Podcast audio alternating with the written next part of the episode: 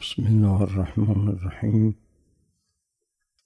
و به نستعین و صلی الله علی محمد آله الطاهرین روز سوم شعبان روز تولد حضرت ابا عبدالله حسین علیه السلام است روز بزرگی است ما از کجای این شخصیت بزرگ برای شما مطلبی بگوییم که زبان الکن است. آیا از مسئله ولادت اون بزرگوار که هزارها فرشته از آسمان به زمین برای تبریک او نازل شدند و فتروس گهواره اون حضرت پناه برد. ما هم می‌خواهیم در این ساعت ملجع و ملازمون رو اون حضرت قرار بدیم. همونطور که فتروس بالهای خود رو مالوند به این گهواره در چنین روزی و برگشت و پرواز کرد در آسمون ها ما هم می‌خواهیم به وسیله اون حضرت پرواز کنیم. از انانیت نفس بیرون بیاییم. از این قفس تن از این قفس بیرون بیاییم. آیا از حلم و عفو بزرگوار براتون بگوییم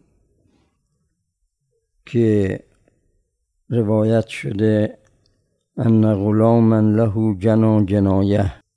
غلامی از غلامان حضرت جنایتی کرد. کانت توجب العقاب که سزای معاخذه و تنبیه داشت. در این روایت تاریخی نوشته که اون حضرت ابتداعا امر فرمود تا این غلام برده رو تنبیه کنن فنبر العبد قائلا.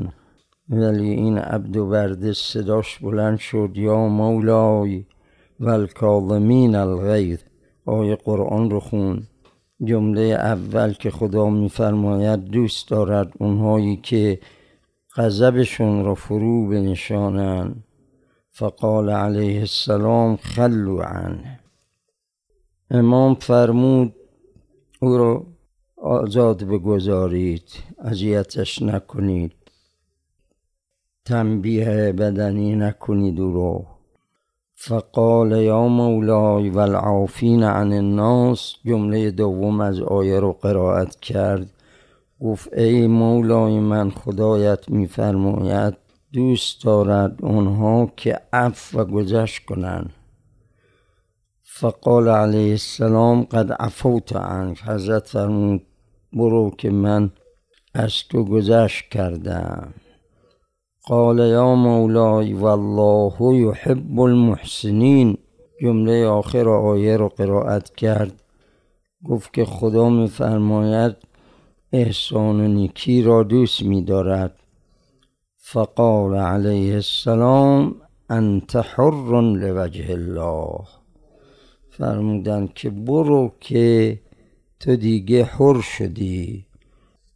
تو حقوق یک حر داری یک آزاد مردی. ما تو را آزاد کردیم و دیگه اون اسارت بندگی در تو نیست. ولک ضعف ما کنت اعطیک.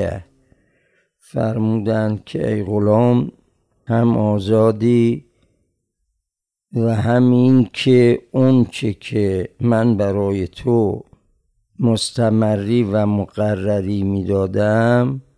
حالا که آزاد شدی دو برابر اون رو به تو خواهم داد. یعنی فکر نکن که حالا اگر آزاد شدی دیگه من کار به کار تو ندارم. ولک ضعف ما کنت اعطیک. این روایت را عیان شیعه سید محسن امین عاملی جلد چهارم صفحه 53 نقل می کند کشف الغمه هم همین مطلب رو دارد.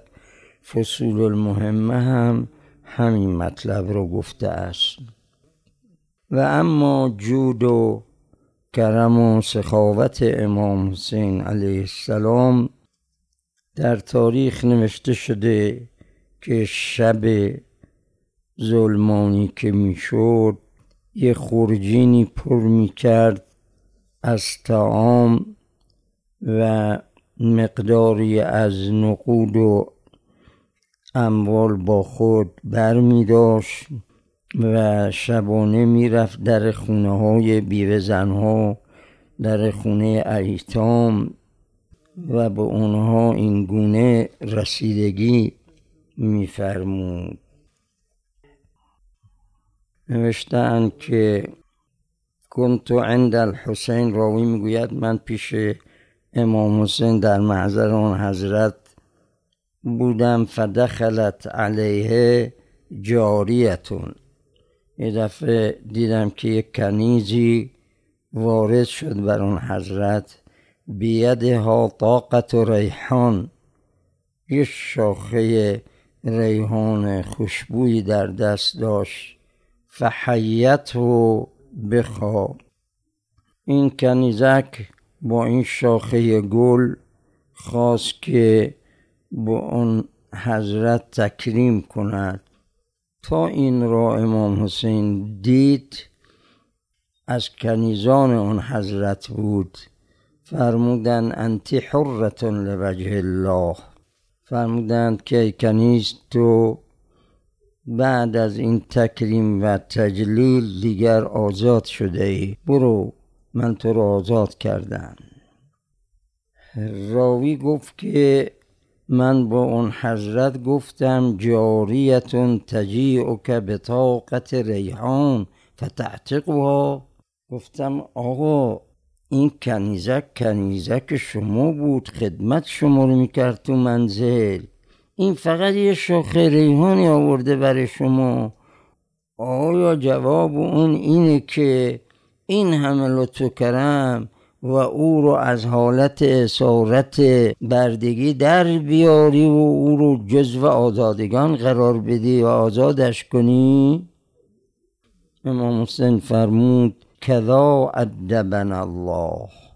خدای ما این چنین به ما ادب آموخته در قرآنش میفرماید و اذا حییتم به تحیه فحیو به احسن منها او ردوها. خدا فرموده وقتی یکی میاد پیش شما یه کادوی میاره هدیه میاره یه تکریمی از شما می‌کنه شما هم باید جواب او رو بدید.